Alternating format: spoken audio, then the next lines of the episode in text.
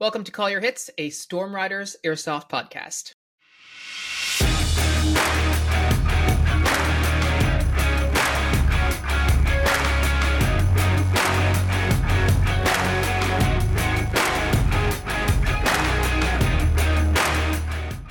Thanks for joining us, everyone. Last week, you had our part two on Operation Last Refuge Spore Cloud, and this week, you get our part two on Operation Black Gecko. Several weeks ago, uh, you'll remember we had Ben and Josh on the show to talk about the annual Australian Airsoft game hosted in New Zealand um, this year called Operation Black Gecko. So today, the lads are back to do a bit of an after action review with me, and this time they brought a friend, Adrian, also known as Candyman. Uh, Adrian's been playing Airsoft since uh, 2017, and he's one of the organizers for Black Gecko along with Josh. Um, but he's also OZ1's game master, which we'll we'll get into as we go through in the episode. Uh, but Adrian, Candy, welcome to the show, and Thank lads, welcome back. Oh, it's always a treat to have you guys on. So good to be here. So Woo. I know it's been a little while uh, since the event, but I'm sure the memories have been permanently etched into your minds. Um, Oh, yes. I've seen a few pictures that uh, Frosty shared on the Discord, and I'm really eager to hear more. I uh, I understand that the weather didn't exactly cooperate, uh, which is a feeling as a Newfoundlander I am very familiar with. Um, so I'm, I'm excited to hear about it. So guys, let's dive right in. Let's get to it. And why don't we just start at the beginning? So uh, when we left off, Josh, uh, Frosty, you guys were getting ready to to hit the event. So talk to us about the lead up and uh, just eventually getting there. I guess I'll start a bit because I need to try and figure out what I can remember from um, before. But uh, Before yeah, the it two was, bottles of it was. It was pretty well. Look, we always love a bit of duty free. If you're going to have to travel to do something, there has to be some Oh, perks, yes. right? Absolutely, hundred percent. um, yeah, so luckily most of the uh, the stuff that needed to be done as far as admin was concerned was already sorted before we had to get on a flight, which was good. Mhm. Um, I had a field laptop with me, which I didn't think I was going to need at all, but ended up using pretty much 100% of the time uh, to make sure that worth it. everything was yeah, how it was like a game changer, literally. Um, and then everything was just pretty much sort of uh, set up as lo- along as we went. Obviously, the caveat of being in another country and having 120 people asking questions day, night, lot. weekend, holiday It's a lot, but um, absolutely nothing we couldn't handle. Uh, and there was some fantastic pre games throughout the week, which made the event uh, easy for me. Um, that it was really, I don't know. In the end, I think it ended up becoming uh, six fantastic days of airsoft and one in the middle, which has a a story to Hmm. it, I guess. Story and a half. Don't you worry about that. So, Candy, why don't you talk to us a little bit about what uh, what your role was coming up, uh, into the event? Coming this year, we um butted heads with lovely Josh here and went, we need to make missions. We're gonna we're gonna change the game. I think everyone's over the uh the old capture A, capture Alpha, capture Bravo, capture Alpha again. And we had previous success with um Unity Ops um in years prior doing more mission based objectives, you know. Your general has to send a runner out. He has to get, you know, he gets his little letter. He's going to cut it open, and he has a time mission in that envelope. Um, so over sort of the last six months, um, with in-face visits at um, El Jannah's over a chicken palmy and a burger to Discord calls, um, we built sort of a a starting theme to our missions for the weekend. Um, being the first sort of camp, you know, the first mission of the campaign, we looked into setting up three days of missions. The first day was the teams establishing themselves. Each general will get four missions of a two-hour timer, and then they have a in-between mission that if they manage to get their first mission done, they could actually go out and do secret things or you know climb a tree, find a rock, you know some Mhm. fetching requests sort of stuff. Um, and we had sort of a three-day staggering of that, and we had some you know establishing stuff day one. We had a bunch of aggressive gameplay for day two planned um, because that was the big full day. Nine o'clock Mhm. kickoff, five o'clock finish. We'd have them out there pretty much running full pelt till the till essentially they fell over. That was the plan, um, but Mhm. unfortunately Zeus uh, decided to put his little hand in there and cause some issues. And then Sunday we had a bunch of missions planned that were not so much de-escalating missions, but missions that reduced the field size, brought conflict to a pointed location, so that you weren't Mhm. walking around for a few hours, not get only getting sporadic conflict, and then sort of a crescendo last two hour mission that's uh, based over one hard point location, and then game over. Everyone can walk back, have a go- have a laugh, have a goss, and then pack up their kit, go get some tucker. Um, Right. But you know, weather's a wonderful thing that it is, and uh, Yeah. really uh, throw a wrench in all those plans. There's wonderful, well laid plans and props we had all put together. Um, Yeah, I was so about to and that's exactly how it went down. Said no one ever. Yeah, that's. I was gonna say like this sounds like a great plan in theory. Like you had it all written down. I wonder how it shook out. Oh, we had And, wax uh, sealed envelopes filled. It was the Hulk. Each team had a special cipher that over Yeah. the weekend, if they kept all their missions cards, if they were smart, they get a, a number string, and that number string will be, you know, recorded, which it has. And the team that gets the closest number string to the the actual recorded one, they'll get bonus points at the next event, or we'll give them a, a team bonus. You know, to kick off, you know, the forces, and we haven't even checked them yet. I got them submitted a few days ago, but that's maths. I'll leave that for later. yeah, but it, it added a bit more to it so that the players could bite their teeth into it. Because you know, if you get people who are interested in digging their teeth into the fluff of it, you know, the storyline, you get some Yeah. people who just want to come there to shoot toy guns and Yeah, trying to find a nice sort of middle ground to meet that all together. And I can say during the, the final dinner we had on the Sunday, I was sitting there uh, between calling out who had a veggie burger and who was having a chicken palmy. Um, I could see the team leaders calling over other players from their team who were lawyers, mathematicians, teachers. Like, hey, can you can you help us do some maths? And I was like, oh, it's really good to see them calling upon players of different strengths, and it really um really brought it all together. I really enjoyed that. But Lord, the weather really kicked a freaking wrench into it. yeah. We'll get to the weather in a second. Ben, what about you? So this was your team's inaugural game, right? Yeah. Um, it was wild. Uh, it was a good seeing actually get everyone together and sort of come off strong. Mm-hmm. Problem we had a lot was a lot of our guys were new and just very excited to sort of get there and do things. Um, Yep. By do things, I mean pick up the toy guns and shoot them. What I think a lot of them fail to realize is there's a lot of planning and work that goes into setting up for that, like loading your magazines, charging your batteries. Yep. Um, and for, unfortunately, because of just the lack of experience, we did fall behind a lot and caused some of the game to start late. But uh, at the end of the day, all the new guys loved it, and I definitely will be seeing them next year. That's for sure. Uh, they even now are still messaging me, telling me about the good times they have and going over the videos that they took. So it was good. Excellent. Yeah, excellent. So, um, just remind me for this event. So you mentioned missions and you mentioned uh, like domination points and stuff. So did you do both for this event? Like you had area control as well as missions, or just missions? you happy for me to jump on this, Josh? yeah, man. Yep. So to help players with sort of getting familiar with the teams, we had points of interest. So previously, uh, those points of interest had been the hard points, the Mhm. church, the tank yard, Barrel City.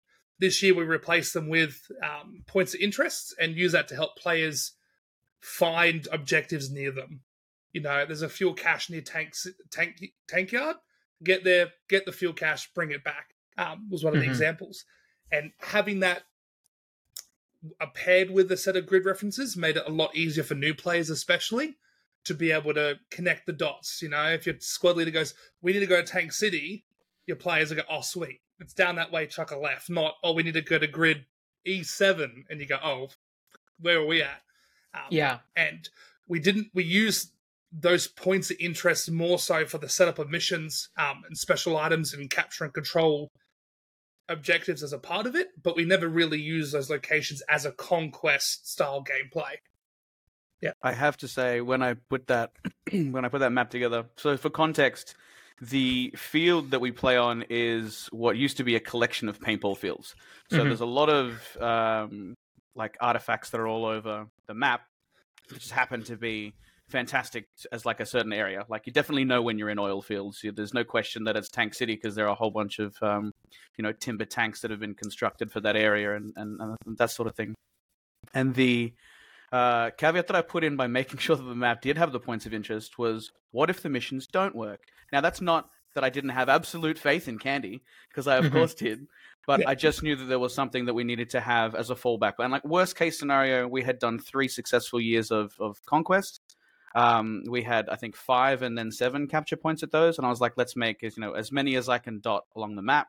Some we'll use, some we won't use, and then I think what we ended up doing in the end was was the original plan, which is to, to then slowly sort of reduce those so that there's only really one thing that matters in the end, and and that, Yeah, uh, it- it that ended really up being a good backup plan. Yeah. Well, I mean, and t- to be honest, as someone who's ju- who just put off a, a game with missions and stuff like that, you can make the best mission in the world. That doesn't mean your players are going to interpret it the way that you meant it. And now they're doing something completely different, and you're like, "Oh, I didn't think about Um, that." Okay, well, um, so yeah, I totally, I totally, Josh, it has nothing to do with not having faith in Candy. It's you have to not maybe the not have faith in the players. Yeah, exactly. Look, I, I play a lot of Yeah. Milsim games, and you can give the most clearest objectives: get the white bucket, and they'll still come back with a black cat. I'm like, here it is. And I go, is that a is that a white bucket? They go, oh no, but we found the cat. And I'm like, okay, I guess That's we'll work with that. nothing, Yeah. yeah. Lots Um, of lots of radio calls about props that were like curious, and I was like, yeah, there's a reason they're curious. They're not for your mission. Put them back. Put them Yeah. back. Or people would find props from like four years ago. Like we found the laptop. I'm like, Oh yeah, Lap- there's still laptop? There's still props from probably 2017 out there that are buried that we just never dug up. Mhm. Yeah. that's that's so funny. So let's let's run through the um, let's run through the day sh- or not the day, but the days plural, shall we? So first day started off. uh, Did did you do like um like a pre night briefing or anything like Well, that? Like get all do you your want me to your Aussies together to I- yeah? interrupt you there, Phil. So we, we Yep. sort of had that. We had the pre-week actually. Yep. So we got so um, my club, the Double AMS, the Aussie Assassin Milsim Squad, um, flew in a lovely, windy, cold Sunday afternoon the week prior to the actual game weekend, um, and got the ball rolling pretty much from Monday get go, helping players get weapons. We started um, indoor ga- Greenfield, which is what we normally play on the Tuesday. Um, and we already started cracking in on safety, weapons. Don't leave your batteries charging at home while you're by yourself. Um, Mhm. we started that pretty much from the start of the week, and we had a pretty much a solid trickle of um, players coming in 2 a.m., 1 a.m., 4 in the afternoon, 7 in the morning as they flew Mhm. across from all the different points from the world. Um, and we didn't really have a pre-established event chat till the Friday morning, but we had consistent pre-game prep for anyone who Right. wanted to come out. It was all you know, just turn up was the um, caveat. And it, we got a, quite a lot of new players. You know, Frosty and his boys came on the Thursday. We had Mhm. um, quite a bunch of the other. We had the Squirrels from Queensland come across. We had them kicking off um, pretty much from the get go, and just getting players out in the field and learning where the, the where the forest ends is the end of the field. You know, you can't go on because there's a shotgun range that way, and there's a pistol range that way, and sort of the real the real stuff is. right, so- right. Um, So you do that the the night the so the the, the week before as you're Hmm. explaining. Uh, obviously not everyone because some people are like Frosty's. Uh, Yeah. You came in on the Thursday and the the event was the main day, like the, the nine to five day. That was Saturday, was it? It was planned to be so. The original uh, schedule would have been Friday nine to five, Saturday nine to five, and Sunday nine to four. But the Mhm. first half of Friday uh, was like mass chrono, like making sure every single gun that was to be on the field for the weekend was chronoed if you were there. Right. uh, as well as and I think the uh, the main rule set was gone over very very first very thing thoroughly. immediately beforehand, and that was sort of done in depth. So that was Yeah. Mean, I've got a uh, full recording of it. I think we, I think my my brief went over about forty five minutes of me hollering Wow. at everyone, um, Mhm. because we had, as Josh and Frosty can attest, a lot of new players. Um, some that had heard of us from Facebook, some that you know Frosty's brought along friends, and then some guys like we're just here because we we got to shoot toy guns. Like yeah, Q Q Q Q. Um, And it's worth noting there's two types of new players for us. So there's new players to the sport, which is something that we always are quite sort of, you know, protective of and need to make sure that we uh, account for as being, you know, the, the goal of the team has always been sort of the landing zone, the, Mm-hmm. the first spot you can land as an Australian airsofter if you first find out about it or anything like that. But there's also people who haven't played with OZ1 before. Now, those are people that have played airsoft, uh, but they just don't know what this OZ1 thing's about. Uh, and it's quite different, obviously, if you're playing, uh, say, in New Zealand every weekend at your local CQB field or on the green field or on, you know, at, at indoor. And you're North a very, Island, very South experienced airsofter. Yeah, North, Out- North Island, South Island. Um, and you don't realize that this is a bunch of people that have played probably 20 days at the highest level of experience as far as airsoft goes. So Mhm. even the most experienced Australians were, you know, I mean, and we've got gel ball and in Queensland now, and we have teams that are, you know, fully fledged and can and can support themselves through a gunfight of any sort of uh, uh, kind. But the very first sort of thing we like to remind everyone is there's two different types of newbies. There's newbies that have never played before, and there are newbies that have never played before with us. So just remember. Yeah. Not to take it easy by any stretch. I mean, I think at this stage we can definitely hold our own, especially some of the how some of the squads were moving. Uh, but just to remember that you know we have a certain set of rules that is a little different, uh, and it does change depending on how we get feedback for a reason. And that's because we're you know we're we're still working it out ourselves for the most part. Even you know ten years on, that's forty days total of airsoft. Yeah. So Yeah, that's Yeah. pretty wild. Like I think It is, people who are listening to this it. will, yeah, w- w- like that's does not compute. Like, uh, sure, there are players here who've only played forty days of airsoft, but like that's because they don't play anymore or whatever. Like forty days of airsoft Yeah. is for anyone starting in you know in Canada or uh, anywhere else. Like, I mean, you do that maybe in a year or two years.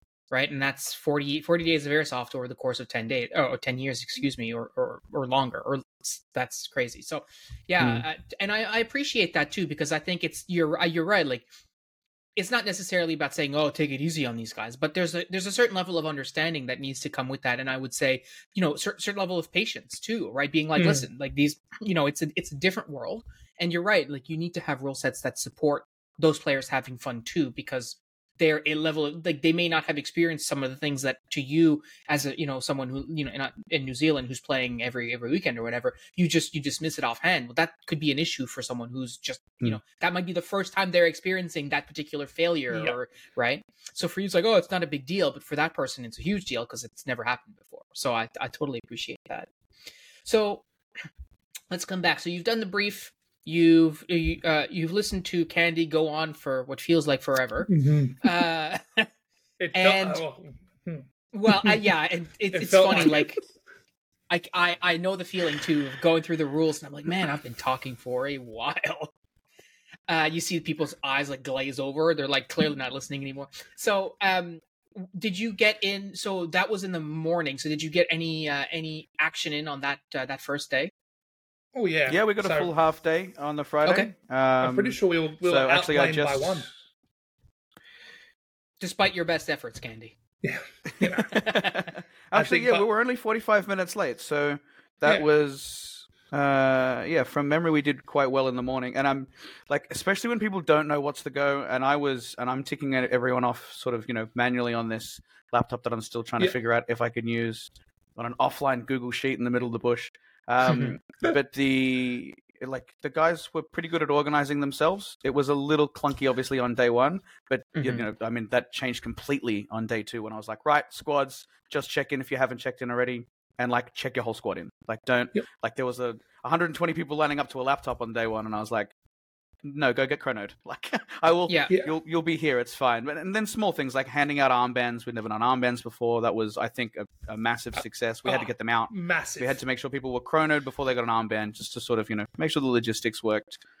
Um, but yeah, I think we were we were pretty on time on Friday, and we got a lot of gameplay in, considering it was a half day. Yeah. Yeah. So Ben, what was your what was your role uh, in this event? Like on your in the context of your team, like did your team assume a leadership role, or how did that work out for you? Yeah, so in the past, we've always done sort of one general on each side. This year, we tried splitting up because we had so many more players than normal. We had two platoons per team and Mhm. one platoon leader each. Uh, so on gold team, I was first platoon lead, and second platoon lead was Tyler. So we kind of worked in tandem as both generals, I guess. Um, and that worked really well once we sort of established that you know, we're taking responsibility here. And once we had communication down, it worked well. Day one was kind of rough because we didn't have the communication, and there was a lot Mhm. of second guessing, not who's in charge, but who should be taking the for- first step. And then after Mhm. day one, Candy was also on our team, and he sort of spoke to us and said, "Look, we're going to clean up the comms. We're going to get less radio channels because we had so many channels on day one. Day two, we had less, so we we're more communicated, and it was so much easier to just be like, Mm. oh, hey, Apex, we want to do this. Yep, that's fine. Let's do that. Send those guys. Um, so yeah, essentially Tyler, uh, Rockstar, he and I sort of co-led goal team for most of it. Awesome. Yeah, and you know it's interesting what you say about comms. Like often, I think airsofters have this tendency to just overcomplicate. Be like, oh, like we need uh, you know one channel per squad. It's like really, there's like five of you. Like okay, so so and when the day started, so when you started on Friday, how did you arrange your team? Like, what was how many people did you have under under you basically? How on on your side? So on the me, there was five squads. Um, probably came up to about 25, 30 players. Um, And prior to the event, I had spoken with everyone, all the squad leads, and did have all my squads sort of organized with radio comms. And that was sort of the problem is I hadn't spoken with Tyler about what his platoon was doing. Uh, so then, yeah, by the second day, we decided no, we just need to put it all into one because that'll work better. But uh, yeah, so under my, I had five squads, um, comms with four of them. One of them hadn't set up the radio properly or got the wrong channel. But uh, yeah, so really at the end of it, it didn't really matter the, how the platoons worked. It was kind of just what squad would pick up the radio or what squad was next to you hmm. that determined what your command was. Because obviously, mm-hmm. if I'm here and I've got an objective down the road, and next to me is you know third squad, second platoon, I'm still going to use them. Then just because they're another platoon doesn't mean I can't use them. And that's really Right. what it came down to: is what assets you just had nearby. Yeah, and, and I mean that's that's a really good way of looking at it. But this was your first time doing this, uh, organizing a team in this way. Is that is that right? Uh, sort of. Last year, I was this assistant general, I guess you could call it, um, for 66% of the time. The last day in the morning, I took charge. So, no, I wasn't really fresh to it. I definitely, after last year's experience, was a lot more confident to take that sort of step this year. Uh, last Mhm. year was a lot of, I don't want to be the guy who's just bossing people around. Um, you know, I would, the feedback was, I would ask you, like, okay, I know I'm telling you guys what to do, but are you understanding that I'm also just asking you to do it? Um, Mhm. And this year, I definitely was just threw that out the window. Had full confidence. I was able to look at guys and be like, "Hey, we got to do this. You're down to do it?" And they'd be like, "Yeah, let's do it." Um, so yeah, super easy. So you came into it looking to boss people around this year, is what I'm Yeah, a little bit. I mean, the problem was A little though, bit. The problem I had was I spent so much time worrying about the full team as a whole that I sort of Mhm. overlooked my own squad. Um, and to put my play style into one word for this event, I would say I was lost. Uh, just a lot. So many times I was disconnected from my squad um, to where it was detrimental because they didn't know what to do because I couldn't tell them. And they'd be like, "Hey, can you regroup?" I'm like, "I'd love to regroup with you guys, but I'm literally in between two bushes right now, and I can't tell you where those bushes are." Um, so yeah, really, unfortunately, my, that was my downfall for this event. I don't think I played to my best ability, and a lot of it was to do with just being lost. Right. So how did the event start? So you had Friday. Like, did you issue the first missions like basically on the first whistle? So, I mean, I'm pretty sure Josh handed them out because I gave him these big two sacks of envelopes, all wax sealed and neatly numbered and sort of double numbered. Only the days. Only day Only- one. only the they only got days. day Yeah, one only on day one. Friday. So yeah. wouldn't Spoony called me up, and he hands me these four envelopes. He's like, "These envelopes, write these times on it. When it hits that time in the day, you open the envelope." Which I thought was a really good system to put into play. And um, yeah, we um pretty much gave them out to both teams, and I think we even did courtesy calls on the radio as well. I, I overheard did. Josh at one point going, "Generals, pick up, you know, open envelope three now," and you know, if you got to reply, you got to Yeah. reply. um, Right. but I, I think that worked a lot better than sending couriers across the field to then pick up stuff and have them Yeah. run across because that delays gameplay and then have has has players sitting around waiting for something to happen. And the wax seals was just something else. That was so cool. Was one of the Yeah. coolest things I've ever seen. Having actual wax sealed envelopes to hand out to people, and they're I'm like, hobby "This nerd. is the," and I'm like, "These are your missions," and they're like, "Oh wow, these look real serious." Or Like, I, I yeah. That adds a lot of value. Yeah. the, the resistance team cut all their wax seals off and kept them. They're like, "Oh look, we got we kept them all." I'm like, "Oh, Yeah. mate, keep Not them." surprised. Yeah, they, they were So the two teams were gold and uh, black. Is that right? purple. No, gold and purple. Gold and so purple. Right. yeah, I had to try and think of two equally terrible colors to have in the bush because I needed to figure out if these armbands were going to work. They needed to be oh, Decent. no one could possibly say we couldn't recognize which team it Mm. was. Mhm. Um, so it was, it was yeah, it there was really well. yeah. Because if you if So you're on what- purple, no, sorry, go ahead. No, no, you go ahead. I say because if you're on purple team and if you saw someone, if you got even a hint of yellow on them, you knew they were a valid target. And it Mhm. worked exactly for yellow team. I had yellow team members going, "Look, if I didn't see any yellow in him, I'd have shot him because if I couldn't see yellow, good chance he was purple."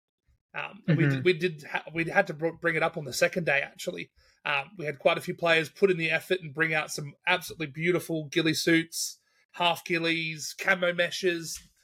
People who have a bit of spare time on their hand more than me. Um, and you know, the call was, you know, it's up to you to make sure that armband's visible. And you know, At least fifty percent. I think the rule was. Yeah, fifty percent. At least fifty percent armband visible. Because if you get lit up by your own team members, your complaints are null and void because you've made that decision to be like, I'm going to be stealthy and cool. But if poor Yeah. Billy Risk. sees a bush that's moving with a gun, Billy's going to shoot gun first, then ask Bush later. hmm Yeah, Uh, I think a lot of people don't recognize with armbands that it's not just it's not to give you a disadvantage. It's actually to prevent you from getting lit up by your teammates whenever possible. Yeah. Hmm.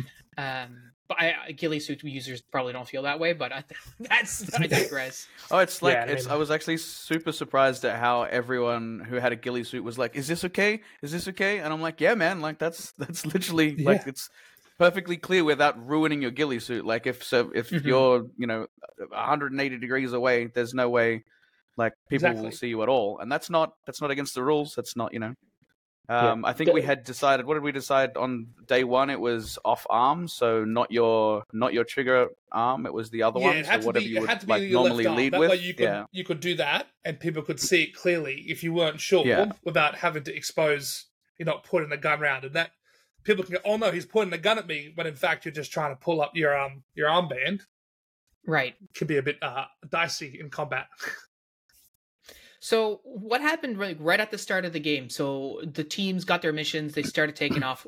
What was the from a from a, a storyline gameplay Oh, point of view? What started happening? I can rumble you through that HQ one. So HQ building. So this so previous years we've always had issues of spawn points. Um, Mhm. People camping spawn points, people not knowing where spawn points were.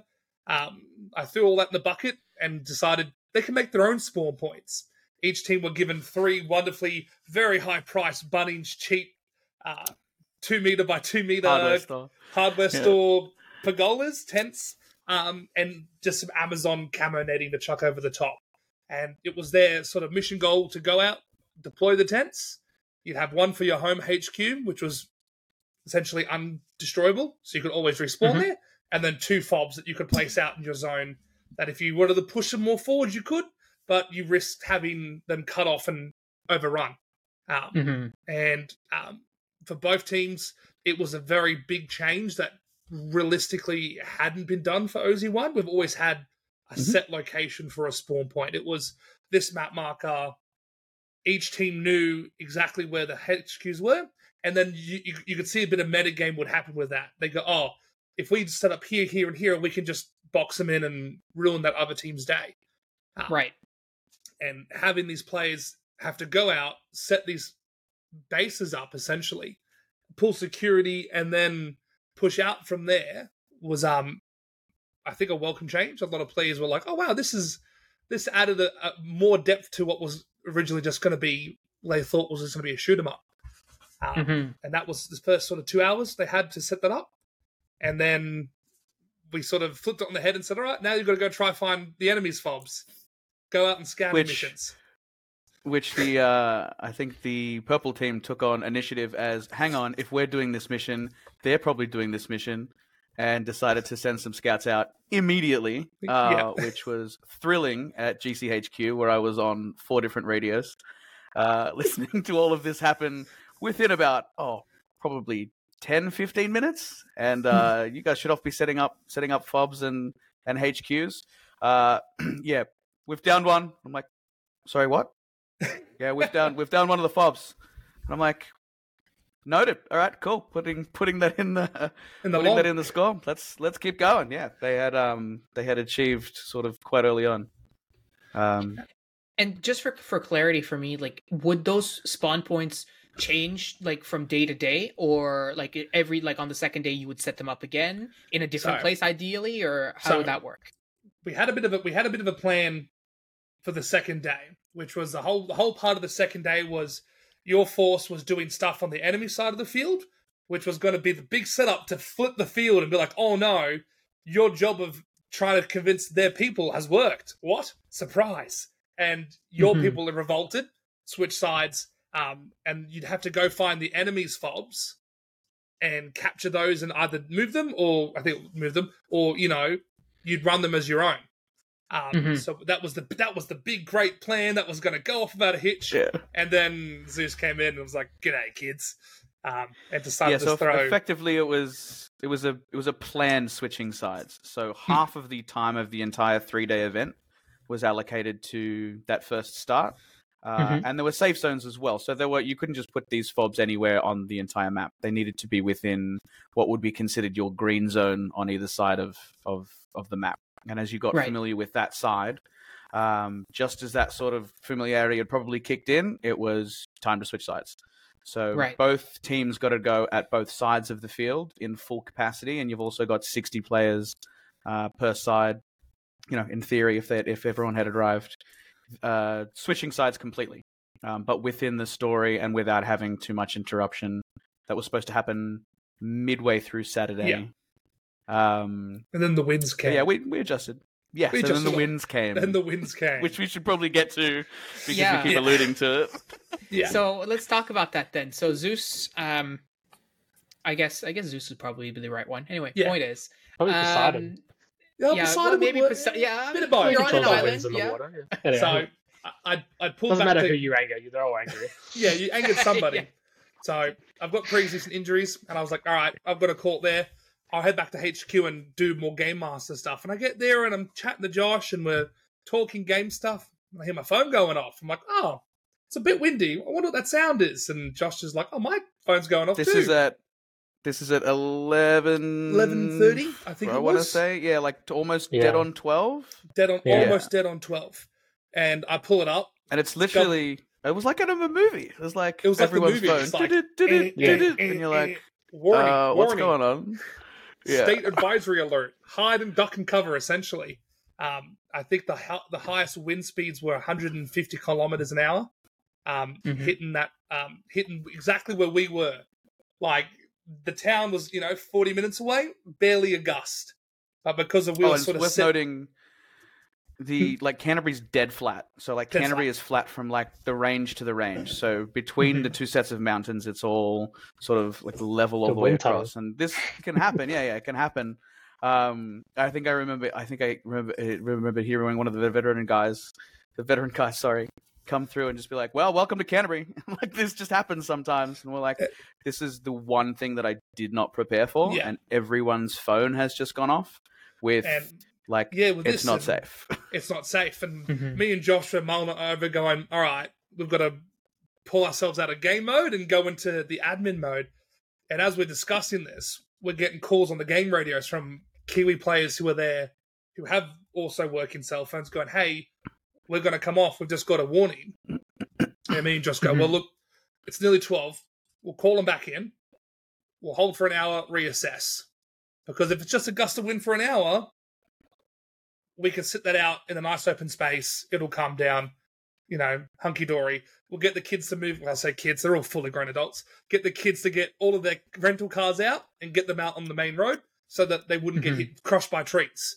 because they're rental cars. Yeah. And once, you know, a lot of them have rental agreements that once the state says something, if they don't follow that advice, their they need insurance to be is null and void now. um because it's all an act of god or whatever falls under that that's covered by whatever the government issues and we're sitting there we're all having a chat everyone's calming down and we're just watching trees from the, the far side of the car park just all playing dominoes The eeriest thing I think was hearing them crack and hearing them crack to the center, and I'd never Yeah. heard something like that before. But hearing a pine crack, just like it's good, and it was happening are- all around. Like there wasn't just one. You weren't like, oh, that's that's a tree. It's like, oh no, there's like Hmm. It was eerie. It was. I mean, it was It- it cool. It was. was, dangerous, but it was. um, we had, we had players we going. had to "Oh, call I wanna-" everyone in. Was Yeah, we- basically yeah. and we had players going, "Oh, I don't want to move my cars." I'm like, "Look, move it, and if it doesn't calm down, if it calms down, you can bring it back in. Can you publicly apologize?" Not even ten minutes after they drive their cars out, two trees, was it two or one? One or two trees literally just crashed down Yeah. next to where a row of minivans have been parked. I'm like, "Well, maybe Yes, foresight did right. pay off." Mhm. And then we, we sort So- of we held that position at HQ for nearly a solid hour. So we we just, we said this is a perfect chance for you to reload BBs, get some food into you, hydrate, hydrate, hydrate. Um, and you know you had ben, you had you were on the. yeah sorry Go ahead. no no I was gonna say, Ben, you were on the field when the call came in, right? Yeah, so I think my memory serves me, I just come back to clean myself up after the little adventure where I got too many needles in my kit. Uh, so basically, just had to strip off all my kit and shake down before I run out again. Uh, and then yeah, but went out again and sort of got the call saying, "Hey guys, we're gonna call for lunch." I'm like, "Lunch?" But we're still fighting. Come back and like, "Yeah, we're just gonna wait till the wind dies down." But um, prior to that, earlier that morning, uh, yeah, I was in a hairy situation where I was sort of lying down in the dirt, trying not to die, and I just hear this crack. And being prone, you can't look up; your head just doesn't Mhm. work that way. So I hear this crack. I'm like, "Oh, that was a cool noise. What was that?" And then in front of me lands this massive branch, um, and I'm like, "Oh, that could have killed me. That would have been bad." And then I'm going, "It's also really good cover." But everyone saw where it landed though, and apparently, um, apparently the enemy team like saw it, and because I knew I was there because they just previously hit me, they go, "Oh, is your guy all right?" Because what they saw was me go down and then a branch fall down where I was, and apparently it's on Mhm. film somewhere. So I'm waiting for someone to send that to me, and I'll add that to the Discord because I think that'll be funny. But uh, yeah, Always, So uh, always practical, experience. Frosties. Yeah, Always well, Always there was- there was so It's much like, green oh, well, I'm not dead. This is a great cover. Yeah, it was because I had my net on and everything. I'm like, this is literally like it was made for me. God sent me a sign. He said, "Hey, get under this branch." I'm like, okay. exactly. and we, we, we were Oh getting those God. calls all afternoon, and I think one of the more chilling ones was a bunch of boys that were in the same position in the dark forest out there, and they were laying around this pine tree, and the, the ground just came up underneath them because all the roots had just been unearthed, and they were like, "Oh, yeah, we're going to just head back now, safer," and they Yeah. just they just dipped because that was probably just as we were making that, that call in because the wind went from pleasant Yeah, we needed gusts to like yeah. freight train. It was- Mhm. it became it became from like oh this is like really nice because it's quite you know it's quite warm out here in the morning to this is a horror movie we need to call everyone inside Everyone right in. now Yeah, yeah So Eh. how long? How long did you pull your the players off the field? a full Uh, hour. how long did this last, basically? So, um, uh, I mean, yeah it was a have full hour I don't know Full- that we I think We- it was like we didn't pick up gameplay we again that day so No. that that Yeah. ended it for the day We had some more Um, adventurous players who do a lot of gel ball and some of the Queen, New, um, Queenstown and North Island players got. We're going to go out in the open, open bush area and sort of in a bit of a the thicker forest because you know more tree cover, and they only lasted like forty five minutes before. Yeah, we're coming in. It's a bit too windy. I'm like, okay, when veteran Yeah. players who aren't afraid of getting hit by a car are going to call it when the trees are talking, essentially. I think you Mhm. know it was it was that gut wrenching. We've got to call it for a day. All these players have come across the player now, bereft of a day of action, pretty much. Well, not a day, five hours of action, but the safety, the safety of play is just is insurmountable in retrospect to everything. You know, a good day of gaming's fun, but going home to your family and going home safe is much more important um, from a game. Oh, there was yeah. no way we were going to have No, anyone no. play without being at least aware of the alert. Like, I mean, you can have, you don't want to have 80 alerts go out and there's 100 people out there Mhm. and 20 of, 20 of them don't know what's going on. So we needed to make sure that everyone was at least back in uh, to understand what was going on. Uh, but I think, you know, by the time we had got everyone in, most people kind of knew what was going on, either because their phone or had gone off or because they'd just seen Frosty almost eat it. Yeah, But, we had, um, we had Well, I mean, you just yeah. we had players turn up and it's like, oh, we're going. It's too windy. It's not safe. And like, we haven't Yeah. said anything. They're like, no, no, we're, we're going. Yeah. We've we've They seen this left. before. Yeah. We're out. And we're like, oh, okay. And there was a whole bunch of different reactions. It was it was quite interesting. There wasn't uh, you you couldn't throw a stick and land at the same sort of reaction people had. Some people were like, "We're going indoor. We're going here. We're going indoor. We're going somewhere else that's still outside. Uh, we need to go into town. We're just kind of tired after like yesterday was a pretty full on Yeah. day. We don't want to risk it. Uh, Everyone had everyone had a, a a bunch of different calls, but there was a, a pretty stern sort of uh, display when they gave us the warning that it was going to be till five o'clock yeah. the game Yeah. time was supposed to be called at five, so we're like, yeah, look, a couple of skirmish games. We're not going. I wasn't. I had put a pin in the score, and just whoever wants to come back tomorrow, I'm sure they'll either give us another warning, in which case we'll have to give an announcement in the morning. But we'll still be here, gate opening, just as Yeah. as, as everything would go to plan. hmm Yeah, it And I mean, out for you, know, you can't play airsoft if you're dead, right? Yeah. So there's no sense. Right. There's no sense in in you know, especially like I, the wind is something that I'm very familiar with because where we live here in Newfoundland, it is very windy all the time. Uh, like 150 kilometer per hour winds is certainly nothing to sneeze at. Like it is absolutely a windstorm. Oh, but it's nothing for us to have regular warnings going up to 80 90 100 kilometers an hour uh, Mm. in fact you know, just today it's the wind gusts are like up to 90 i think or something Mm. um, and so that's not a wind warning for us that's just a day yeah. so then you know when you when you layer like there's lots of times you go to play airsoft and you you fire your bb and the just the wind just Mm. takes it and it's like It's what are you gone. gonna do? Like that's play. So I I totally get it. From and, and you know going out there and playing in the wind is certainly one thing, uh, but then when the wind is snapping off trees and trying to like actively harm you, Mm. well, it's not trying to. I guess it's just that's what's happening. Regardless, there's no intent there. Um, you know, it it becomes you know there's no sense in carrying on with, with Yeah. that. And I can I can see because I, I can see as well the side of you've been waiting all year to play, and then you go out and you're like the wind is trying to kill you. It's Oh. like yeah, but It was gut it's like, wrenching. yeah, but- it was like all this Yeah. prep, all this hard work, everything was like running perfectly. But like before we called it, comms were great, teams were really digging into it. It had, the game had like flipped on its head because you know gold team was yellow team was getting in there, and you could see that it was a complete 180 from the day before. And then it's like, yeah, sorry, you you built all this momentum. Sorry, come off. And we we were going, Yeah. Yeah, it's "Why are worth stopping?" noting. So basically, where I was sitting at GCHQ, there was just four radios. There was two game radios, which were team wide, and then I was actually listening to their internal comms as well, just in case there was an emergency or anything else. Also, Mhm. just made it way more interesting for me sitting there at a desk by myself. But the um the whole morning was just like everything was alive. I didn't write down a lot of scores because there wasn't a lot of like uh, land changing hands, but it's because everyone was like kind of all in. Like everyone was like along these two massive flanks, just having a full sort of a full blown morning. And I was hearing about movements that were like, oh yeah, that's that's smart. That's where I'd be Mhm. going. This is cool. Uh, and it was just starting to pick up. Um, Yeah, but it happens and i guess like you know i think looking at the week before and looking at friday and sunday like uh half a saturday? It wasn't really a big thing in the end. It was eventful. People will remember it. Oh Yeah. yeah, it definitely wasn't Yeah. a full day of gaming but it also allowed us to be kind of kind of uh serious with the sunday because sunday we generally you kind of find people are either not rocking up because they've just had enough or they're they're gassed with how huge saturday was.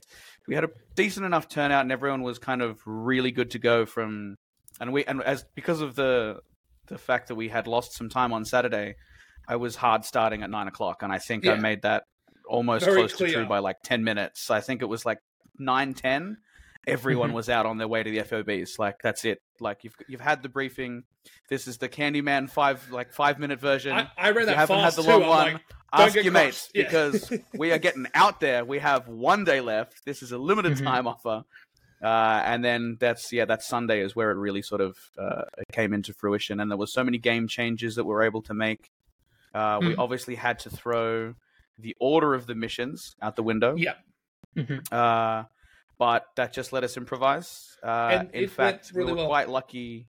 Go ahead, sorry. no, no, no, that's a, no, that I think turned into a better Oh, way yeah. to finish it. Yeah, Yeah, I mean, we had uh, we had done. This, I mean, we had a fantastic array of props to work with as well. So Candy was so so amazing at setting up like six duffel bags, six jerry cans. Two, we had like I found two red cases somewhere. We had found um, there was it was it was around Halloween season, right, as it is still now, and we had gone to like the closest dollar store at ten o'clock on Saturday night. Probably like you know, just I think we had to take, I think we had to take a lime scooter because we couldn't drive. And we've just gone, you know what we're going to do? We're going to get some like Halloween props. I'm just going to bury them in the middle of the forest. Like, we need tomorrow to be so good because we had half a day today.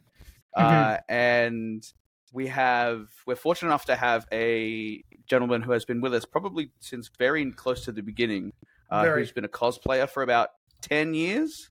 Uh, and for the last four years, he has done Indiana Jones.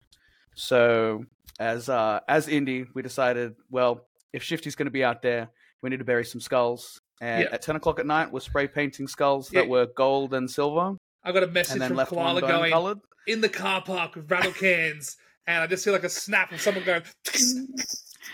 And I'm like, I Yeah. didn't see that. Everyone's gone to a briefing, and two dudes just sort of run off into the forest, and they're in there with a box, just sort of like they've got the spray cans in there. Mhm. we had to let them dry for like an hour in the morning before we could use them but it was yeah just just improvising and kind of making it making it uh the best we could Hmm.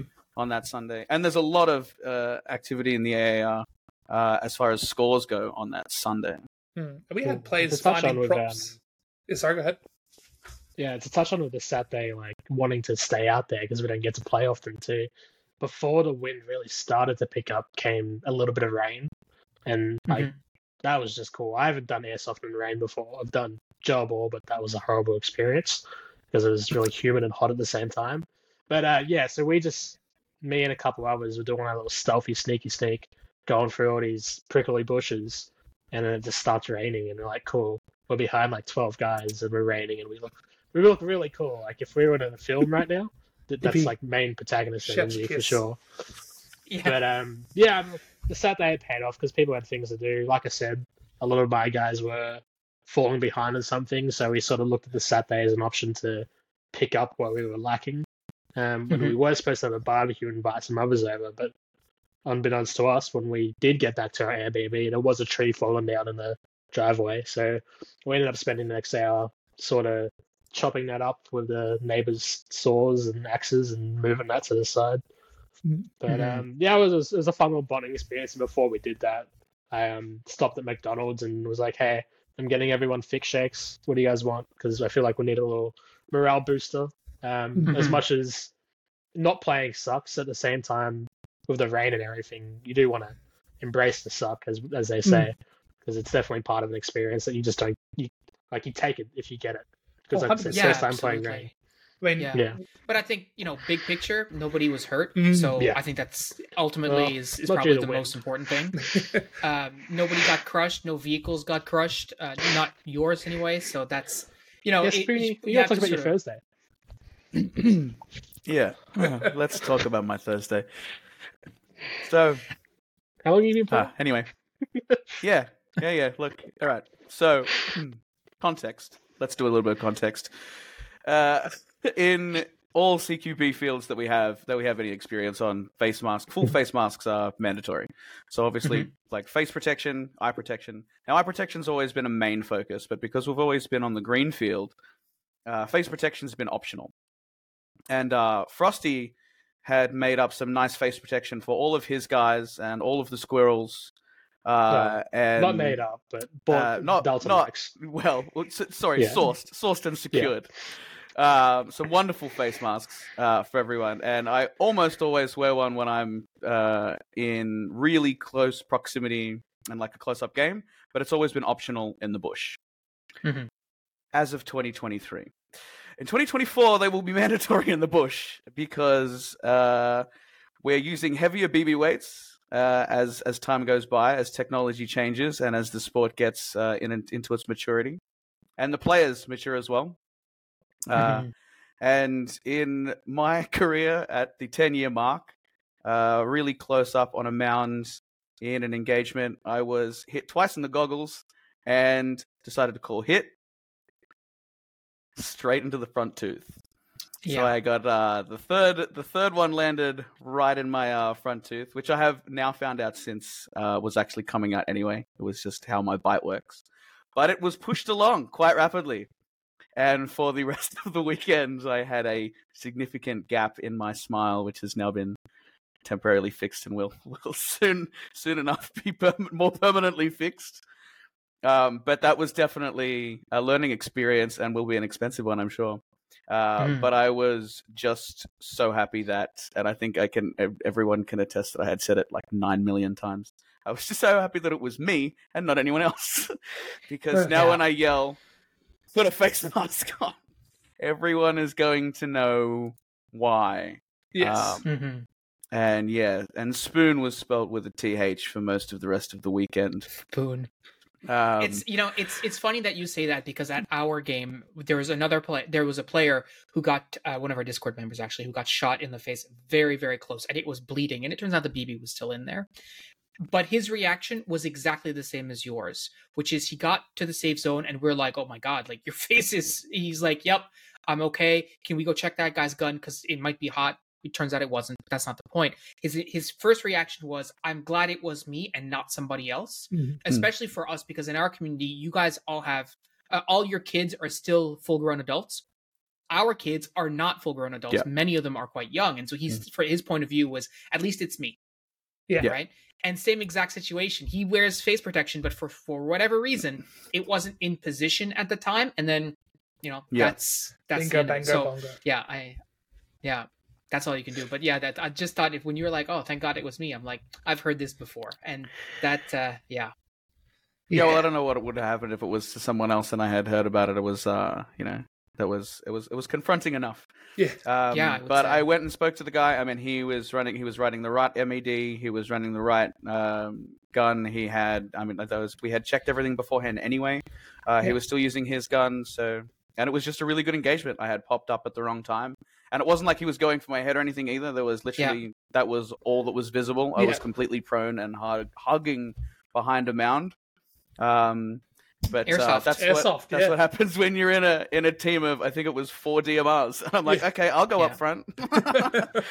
um, but that's I mean it's cool. It was like it was a practice game. It was it was something that I didn't have to run, so I was already really chilled out. Apparently a little too relaxed.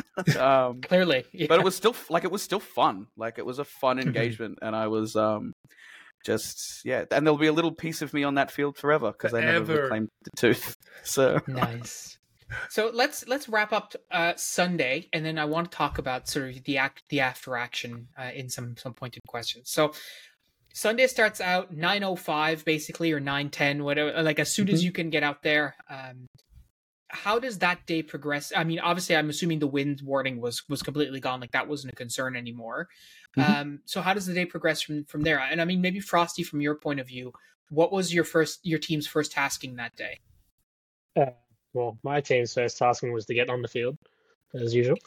Um, I think it was so. At this point, we had swapped sides, which is great because personally, I'm far more familiar with the west side of the map. But um, basically, God, I can't really remember what the objectives were, but it kind of just came down to. Actually, I think that was when we needed to grab the skulls and these two red crates, so that were just somewhere in the field at points of interest. And this was great because it was, you know, telling people like, all right, we're looking for skulls and red boxes. Simple as that. And you know, I'd be like, oh, yeah, you know what the objective is? Like, yeah, yeah, yeah, I know what the objective. Five minutes later, hey, what's the objective? I'm like, skulls and red crates.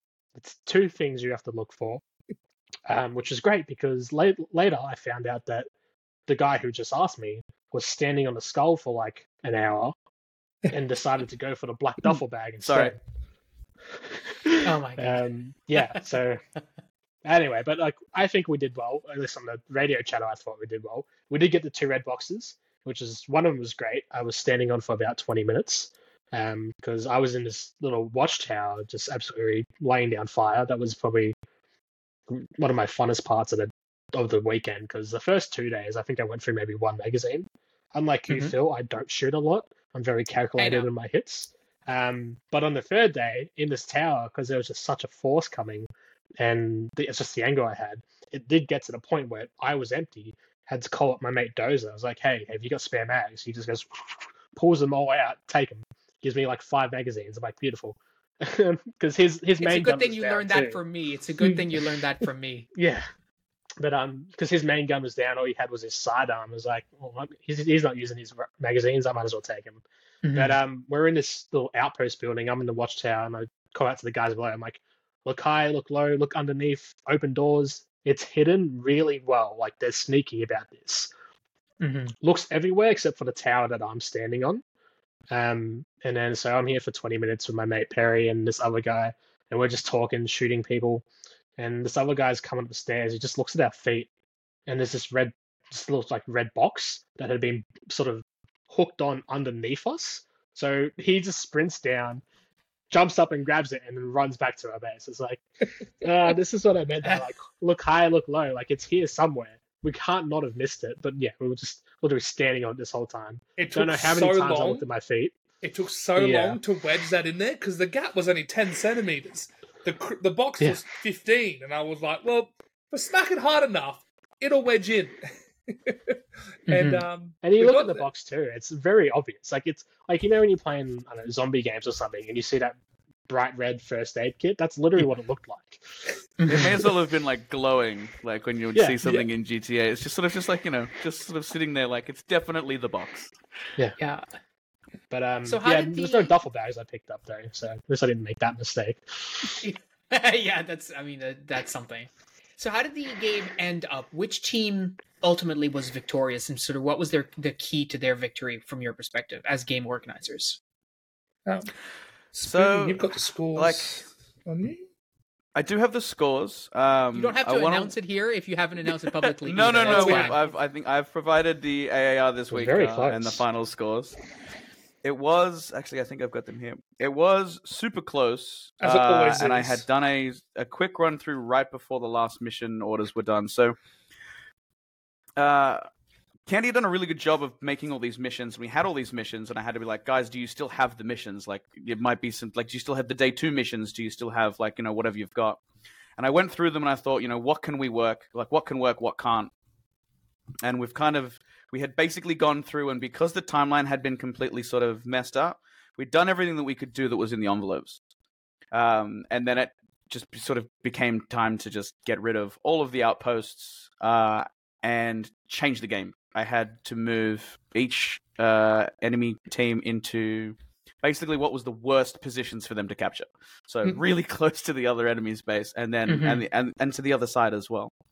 Um, we had one capture point, I think, out of that, and it just it came down to, and we were only giving out 25, 50, and 100 points, except for the final battle, which was 200 points. Hmm. So I kept it really, really simple.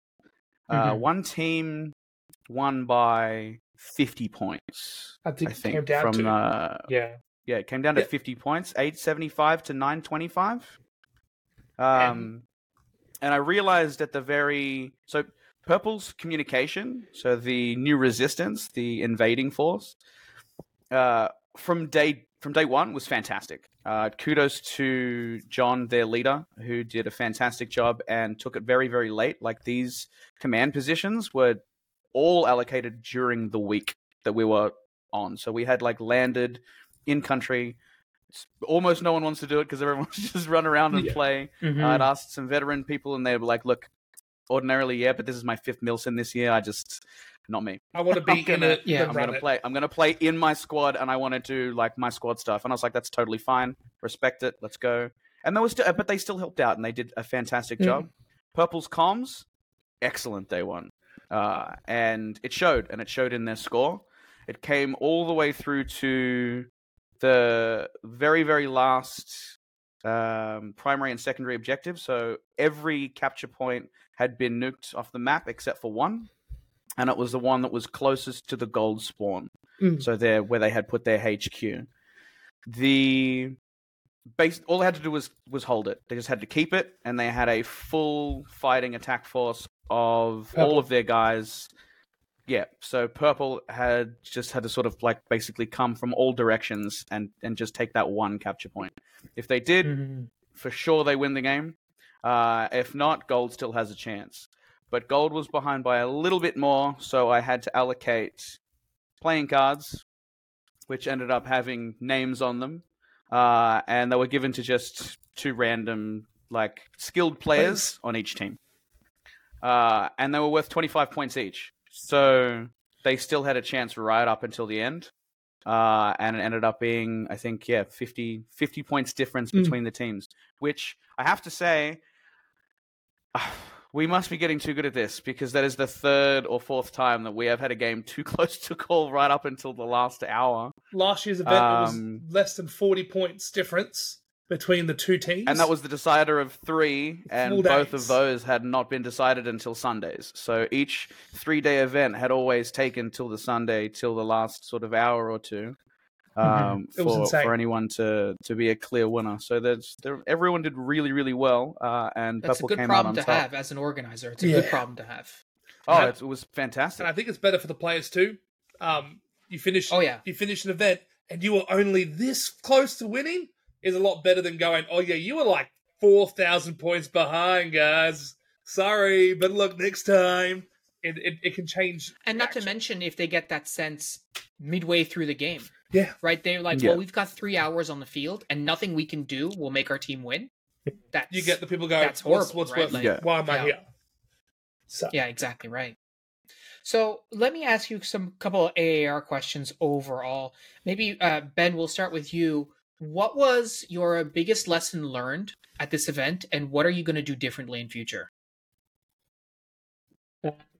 sort of touched on earlier. Figure out what role I'm really taking. Am I putting my squad or team first? Um, I do enjoy the command sort of aspect, but I also enjoy working with my little team and being sneaky. I can't do both. So, uh, yeah, I got to learn what I want to do next year, whether it's one or the other. Um, Mhm. It's definitely probably the biggest lesson I learned. That and that, um, because we are growing as a community and this is one of our biggest events. Unfortunately, you just don't have time to say hi to everyone. Um, yeah, it's you gotta.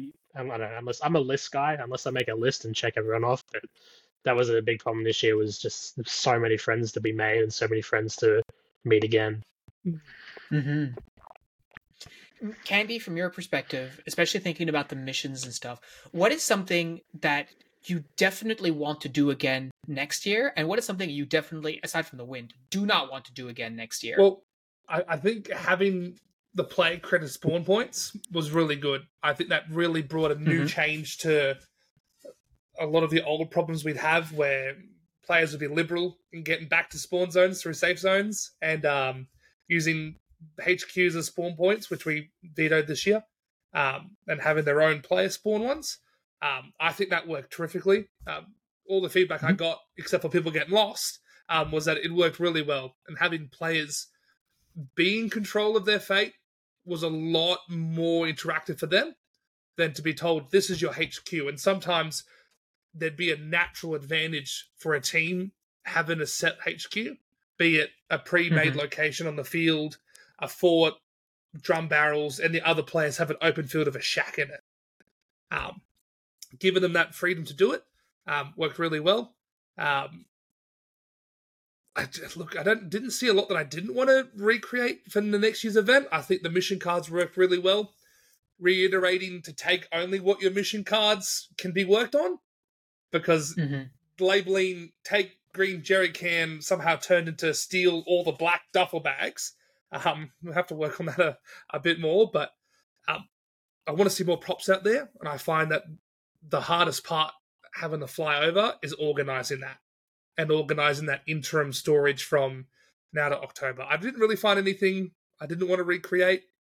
I mean, unless Josh can cut in, I didn't. There was nothing that went horribly. we were, Let me we rephrase were the question of- maybe a little bit Mhm. too, Josh, and maybe you know this is you know to to to point the question to you a little bit more. Maybe what is something that didn't really that worked, but didn't work in the way that you expected it to. Maybe that your players didn't really address or attack in the way that you thought they would. Probably some of the missions we could have made a bit more clearer, in my opinion. But that's just from a sort of games master of D and D and Milsim gaming sort of background to it. Could have been a bit more clearer on From a player, Hmm. from a player, I love props. Um, however, saying, "Hey, there's insert prop name in these locations near these locations," I didn't like. I'm very much when it comes to a video game. I don't like quest markers, but I do like, hey, you need to pick up Mm. this thing from name of location. And then on top of that, uh, like the playing cards, I didn't know anything about them until after the event. I think that's cool. I'm definitely a supporter of, like in video games, there's random collectibles. Yeah. Um, of course, that goes against the whole if it's not your objective, don't touch it. But say, like at the start of the event, you were to say, hey, there's also hidden ammo caches around the place. If you guys happen to come across them over the weekend, bring them back to your HQ, extra, extra 10 points, you know? Because in that way, if someone does find it, they do get that little incentive of like, oh, yeah, I found something, not my objective. Oh, hang on a minute, it's a collectible, it's everyone's objective, you know? Mm. Um, but yeah, that's how I would see props in the future is either specific location and name or collectibles. hmm And so, Josh, I guess giving you the sort of last AAR bit, from from your perspective, like, are there any, as, again, aside from the wind, any other surprises or things that, um, you know, you're you you were happy with uh, as a pleasant surprise, or things that you're like, wow, I didn't expect that, but it actually, you know, really worked out.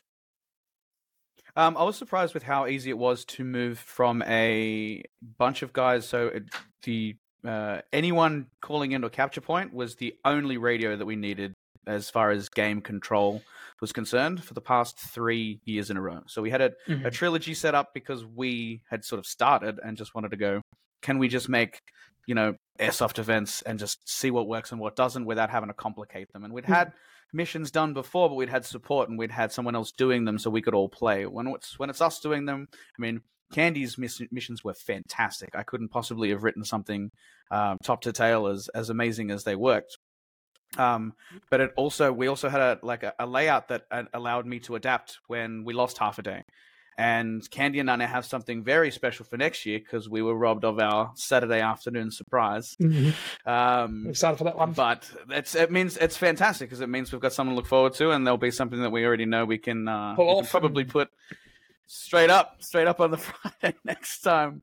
Um, But I was just I was so surprised that there was. It's a very hard field to get past, especially at a certain point. So it kind of comes to uh, like a bunch of no man's land in the middle, um, Yeah. one road, and then a and then a clearing. And if you get past that, um, like I was so surprised to see an entire team on one side of it when they like had no business being there, except to I just realized they had wiped out, you know, almost an entire platoon and just sort of charged straight across. Mm. And I'm just going, okay, all right, well, yeah, all right, Yeah, I'm like, cool. and I'm just like- seeing this from where I could from where I could see. Like I had a, a Mm. very very limited range from where I was, um, from where I was standing. But listening to the radios was fantastic because the internal communications were fantastic by the second day on both teams, uh, Mhm. and people were moving around, and I could visualize what was going on on the map just by listening to them talk to each other. And then, if they absolutely needed to, talking to me or or having um, them like uh, radio their own bases. So because they had two fully separate channels, they could speak freely amongst their game radios as well. Yeah.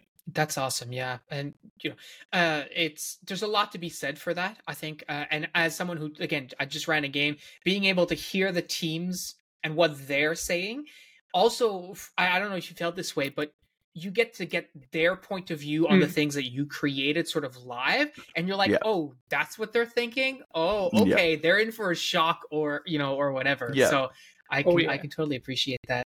So just before we close out the episodes, there's I guess there's two other things. I know that uh, you have a bit of a tradition uh, at the end of the game. Um, uh, Josh touched on that last time, but uh, in terms of gameplay, the other thing you uh, had mentioned before was around the medic rule. So I'm, I'm wondering if you could talk about yeah, that. so as a part of, you know, your sign in, when your squad would sign in, you'd get your armbands, but each squad would have a dedicated medic. And they got their own little fancy black and red armband, which was a change from previous years where you'd have like the bandage system. You know, first hit, someone can, you know, hand on your shoulder for 10 seconds, you'd have a bandage, and there'd be a lot Mhm. of background work to make that happen. You'd have to bring your own, or we'd have to supply 210 bandages that you would never see again. They would just disappear Yeah. because they'd just be plain cotton. Um, we introduced the squad medic. Every squad had one. He could revive anyone in the squad as many times as you, you could get to. He could him and the, himself the though. team. Yeah, the whole team. But he could only be rep- like revived by the squad leader. So you had this caveat where if you kept your medic safe, you could steamroll effectively within the time restraints of respawn um, and reviving players, the little cooldown period after being revived. You could keep a squad going across the field through multiple combats if you played smart with your squad leader and played smart with your medic. Whereas if you just sort of good luck, kids, and you throw them out in the field and your medic and your squad leader got hit, you're effectively out of a v- vital resource until they had to go back to HQ Mhm. and res- respawn. And we had a few people apprehensive about it at the start, but by the end of it, I had nothing but positive praise regarding it. It was just like, wow, this is this is a game changer because you you turned a role that was ubiquitous to everyone and made someone important for that. And people stood up and went, I want to be the medic. This is such a cool thing. And they took on an own persona and role to do that. And I think that was really cool to see players, especially the new guys who were like, I'm fast. I have a little rental M4 and I can zoom you around the field while you've got, you know, the big guns. I can become a vital part of the team, still being the new guy. You know, it wasn't just, Yeah. hey, newbie, frontline battle fodder, you know, take the hits for me so I can kill people. They got to participate, and I got to see that firsthand on my field walks as a ref, um, as a player when I got to play for the first bit in the set on the Friday. Um, seeing new guys who were like, I can just run around and revive people and not get peppered, but I can still get involved and be a vital part of the team. Um, it was terrific Mhm. to see. I think it was really, really Yeah. wholesome. Uh, I'll always say I think medic is a great role for new players. My first year, I was a medic. Um, like Candy said, it really gets them involved. So to not have that the previous year was kind of disappointing, and it's good to bring it back. And um, we had one of our new guys as medic this year, and he loved it. He was a champion, you know, to the point where he's like, "I'm just reviving people. I don't care." You know, it's that Hmm. sort of battlefield vibe of running around with defibrillators, just shooting the ground, Battlefield hoping 4 you pick up a body. Exactly. Yeah. Um, but uh, I think why we did the rules the way we did this year was to get people constantly fighting, not complaining about walking back to a respawn. Even though we had more spawn points this year, in a sense, uh, it was always you know it was in, it was null, it was in void. And to say that, I think I went back to my HQ maybe two or three times. Every other time I got hit, I was revived, and having that ability to get up where you you know sort of left off and keep going is definitely a vital to keeping the game going. hmm So definitely a redo for the for the medic system for next year. No, not a spoiler alert, but it sounds like a pretty Yeah, rock solid system. That's that? for sure. Oh, we had. Uh, that's probably the one thing that we spoke about beforehand. That was like, do we, don't we, do we, don't we? And I had to just put my foot down and be like, listen, these rules will work, uh, or they won't, and we're going to find out because we have to actually play first, rather Yeah. than sort Yeah. of going, we should, we shouldn't, we should. Let's do this. Let's do this other thing. Let's do something like that. Um, we were really kind that we uh, we were really lu- lucky enough to have a kind sponsor who had donated those medic bands. Uh, and they were made by someone that's known to them, so it's, it's a really fantastic. Uh, and we we took all those back. Everyone got to keep their armbands just as a uh, a souvenir. Memento. We had people But the signing medic armbands. armbands went, went into the inventory. Oh yeah, absolutely. It was good to see. Um, but the medic armbands were in there, and then there is a there's even the talk of using stopwatches next time, and I have them in the inventory. But we'll see, we'll see Mm. how that goes later down the we'll track. stay I tuned guess. for that. and uh, and the last bit, something definitely to redo is your your end of game tradition, right? Yeah, so as I mean as as Frosty had said it, I just realized how true it was. The the small amount of time that we get to actually socialize uh, with the hundred or so people we're out there playing with um, at the HQ uh, was probably a little bit bigger when we all spawned in the same spot and when everyone was coming out sort of quite quite rapidly to to grab BBs or whatever. But this was very sort of no, grab your gear, get to your FOBs, and then sort of spread like you're out. Go and do your stuff. I don't want to see you here at GCHQ. This is my haven with my nine million radios. Let me sit here and listen to you all play.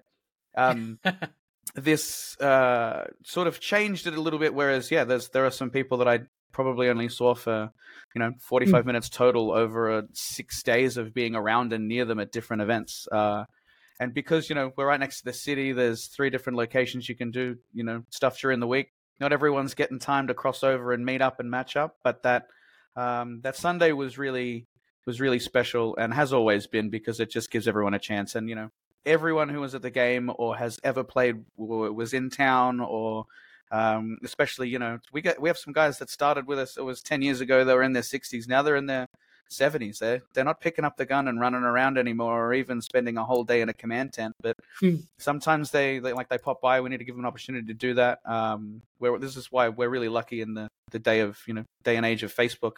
We can, can keep in contact all year, Hmm. uh, even with Mhm. some people that probably wouldn't normally use that technology. Like, well, no, how else am I going to speak to the OZ1 guys? Yeah.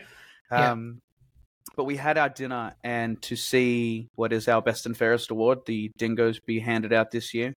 Um, immediately before, and I think it was really touching. We had uh, everyone who had previously what uh, won one or earned one. Really, it's an it's something that you earn. Uh, stand up in the room, and I almost hit up because I could literally see some of the greatest, Mm. you know, minds of our sport all stand up at once. And I was like, these are your these are your guys. Like if you need anything, look for one of these guys. If you need someone Willing that's to out there. help you out in any way they can. Yeah, like uh, there's not a single one of them that wouldn't drop their rifle and go and fix yours before they jump back into the fight because they've done it all a million times. They want you to have a good time as well. Like it's Mm-hmm. it's it's you know truly something Yeah. that's really special at the end. Uh, and I just wish that probably could have lasted for longer. I guess maybe we'll have Yeah. to do one at the beginning and one at the end next time. Intro There's, and you know, outro. Just not enough time in a week, right? Yeah. And I just want to I want to point out because I think it, it's so important, especially for people listening. When you get people to stand up like that and you acknowledge, you know, what they've contributed, that's that's amazing. But I think it's also very important to remember that they're only standing up and being able to be recognized because of work that you have done. Right? You have as a community, you've created this space. And so props to them for being the best and the fairest and the dingoes, I suppose. Uh, but also huge props to you because none of that would be possible if it hadn't been for the two you in an airport, you know, 17 years ago. And to people listening, I think the the reason that I'm bringing this up is because for a lot of players, you know, around the world, your community needs you to do the kind of things that Josh and Candy and Frosty are doing in their communities because that allows other people to be able to be there for others. It allows other people to support the kind of play that we want to see. Mhm. And it takes it, it really does take people stepping up to the plate and saying, "Yep, I you know I'll take you know I'll take the first step. I'll make it happen." Oh, Hundred So uh, yeah. So I just wanted to give you guys that shout out because Mm. you know Josh, as you know the the organizer and the person who likes to be humble about it, there's a huge amount a huge amount of that. Um, those props go to you as well, you and you know, and your colleagues, right? Uh, people like Candy and Frosty, like I Hmm. And said, I- I'd even made put that out sort of a shout out to some of the other clubs that stood up to help people get across. So I think like the big the big hurdle is airfares, accommodation, and how do you get there? Especially we get people who are Mhm. 18, 20, 25 who've never traveled overseas. Um, Tyler and Preacher, both from the AAMS and the Squirrels, um, Mhm. helped organize the most convoluted spreadsheet I've ever seen in my life. And got accommodation sorted for people who've never traveled overseas. You know, help people walk people through how to buy a ticket and you know turn up. And it's those they For years are, in a row. yeah, years in a row years in a row. And these unsung Mhm. heroes, they don't flaunt and go on about how great their event. Look at this, we got you all here. You know, give us some recognition. They're just like we want people here to play and have fun. And seeing seeing Yeah. that year after year is just oh pride and you know you, you just smile with you know like it's like wow it's so great to see the work the community puts in not for recognition not for wow we're the coolest yeah come play with us because we we we organize it it's like no no they've put Yeah. it in the hard yard to get you there to play and have fun that's really I humbling mean, to see Preacher and Tyler both are dingoes as well. yeah and so both of them are dingoes it's coincidentally yeah. but um Candy Yeah. is a dingo. I think 2019 was your year. yeah i don't know I got, 2018. I got caught up eventually uh, had to, had to bribe Yeah. a few bags of candy out to get that award but you know it was it was well worth it Yeah, yeah, money well money well spent. spent yeah but um you know it's Well, all about Yeah. the community lads, it's always Yeah, it's always right. wonderful uh, to talk to you guys. Um, uh, Candy, you know, first time, but um, hopefully not the last. Um, to- Join the Discord. You know, yeah, join the Discord. I mean, yeah, like, that's right. send me a link Please come. the only thing I can say is that, and you know, we talked uh, in the lead up to the episode. Josh and I were talking, like being able to hear these stories really, um, you know, reconfirms to me the sort of like the universal nature uh, and the international nature of what what airsoft is and what it is to people, and how you build these community. And it really is truly community building and giving people the occasion to the opportunity, excuse me, to rise to the occasion and support, you know, fellow airsofters and stuff. So it's just it's phenomenal. And I know we've we've said it before, but you have so many hurdles to jump over being Australian airsofters, and yet here you are, right? And I think, and that speaks volumes to the dedication of uh, of you guys in your community. So I can't thank you enough for taking your Monday evening uh, to be here with me um, and just chat about uh, all this kind of stuff. It's just phenomenal. So thank you so much for being here, guys. Um, but that's really it. That's what we've uh, a little bit longer today, but that's what we've got for you this week. Thank you so much for listening, everyone. We really appreciate it. Come check us out on the Discord if you haven't already, and we will talk to you soon. Thanks Take for care. coming.